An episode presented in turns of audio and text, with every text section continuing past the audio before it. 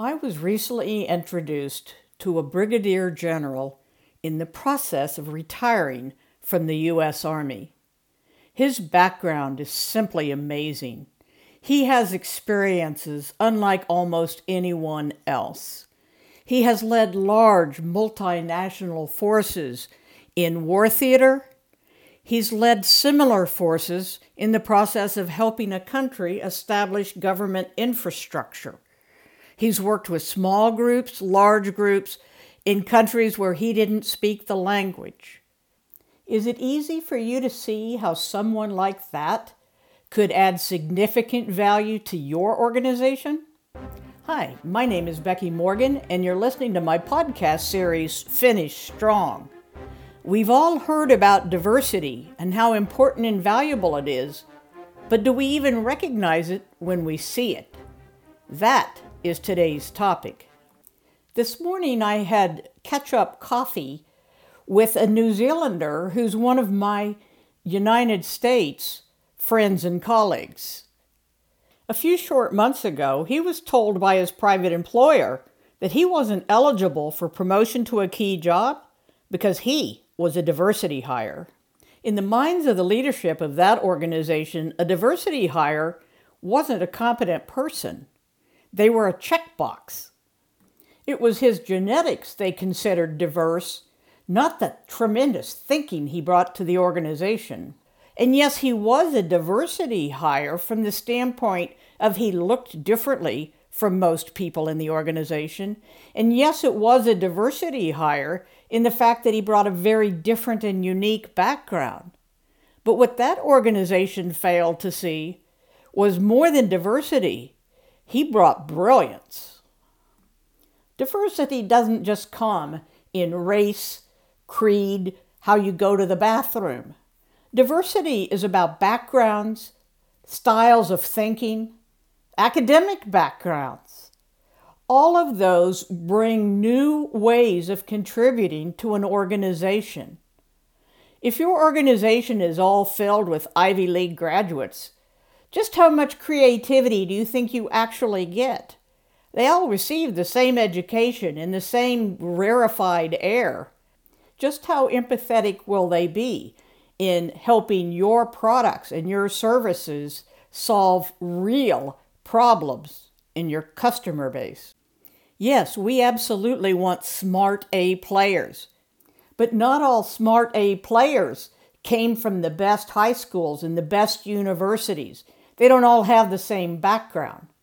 In fact, some of the most creative, driven, goal oriented people you'll ever meet are those who came from the wrong side of the tracks, those who have overcome adversity repeatedly. But also, don't think you can just fill your employee ranks by people from the wrong side of the tracks who overcame adversity, because that within itself is a group of limited diversity. We need some silver spoon people. We need some people who lucked into it all. We need people who can think and empathize and who have different sets of strengths. We want people with quantitative backgrounds and, yes, liberal arts backgrounds. That art historian isn't going to think like the rest of the people in your company. They probably have much to contribute if only we'll listen. So back to my general. How could he add to your manufacturing company? I would ask, how could he not add? I can assure you his background is different from anyone else in your company. He will bring thinking and experience that will change the conversation. Hasn't worked a day in manufacturing in his life but that doesn't make him any less valuable. Now, he's already landed a great opportunity that he's very excited to start in the next few days, and he'll do a great job there. I just use his story to encourage you to ask do we even know where to look for diversity? And do we recognize it when we see it? Or do we think diversity is just people of a different sex or color or sexual orientation or political persuasion that spent their entire career in manufacturing. No, diversity involves a lot, and any organization will benefit from wisely hiring diverse resources who can contribute to bettering the thinking of the organization. As always, it's time for you to start thinking about diversity differently. Look at your own organization, again, not just by race and sex, but by backgrounds, and say where could we really benefit in improving our thinking by adding diversity, and then let's connect with people where we can obtain that diversity. Diversity is not the goal. Improved organization is the goal.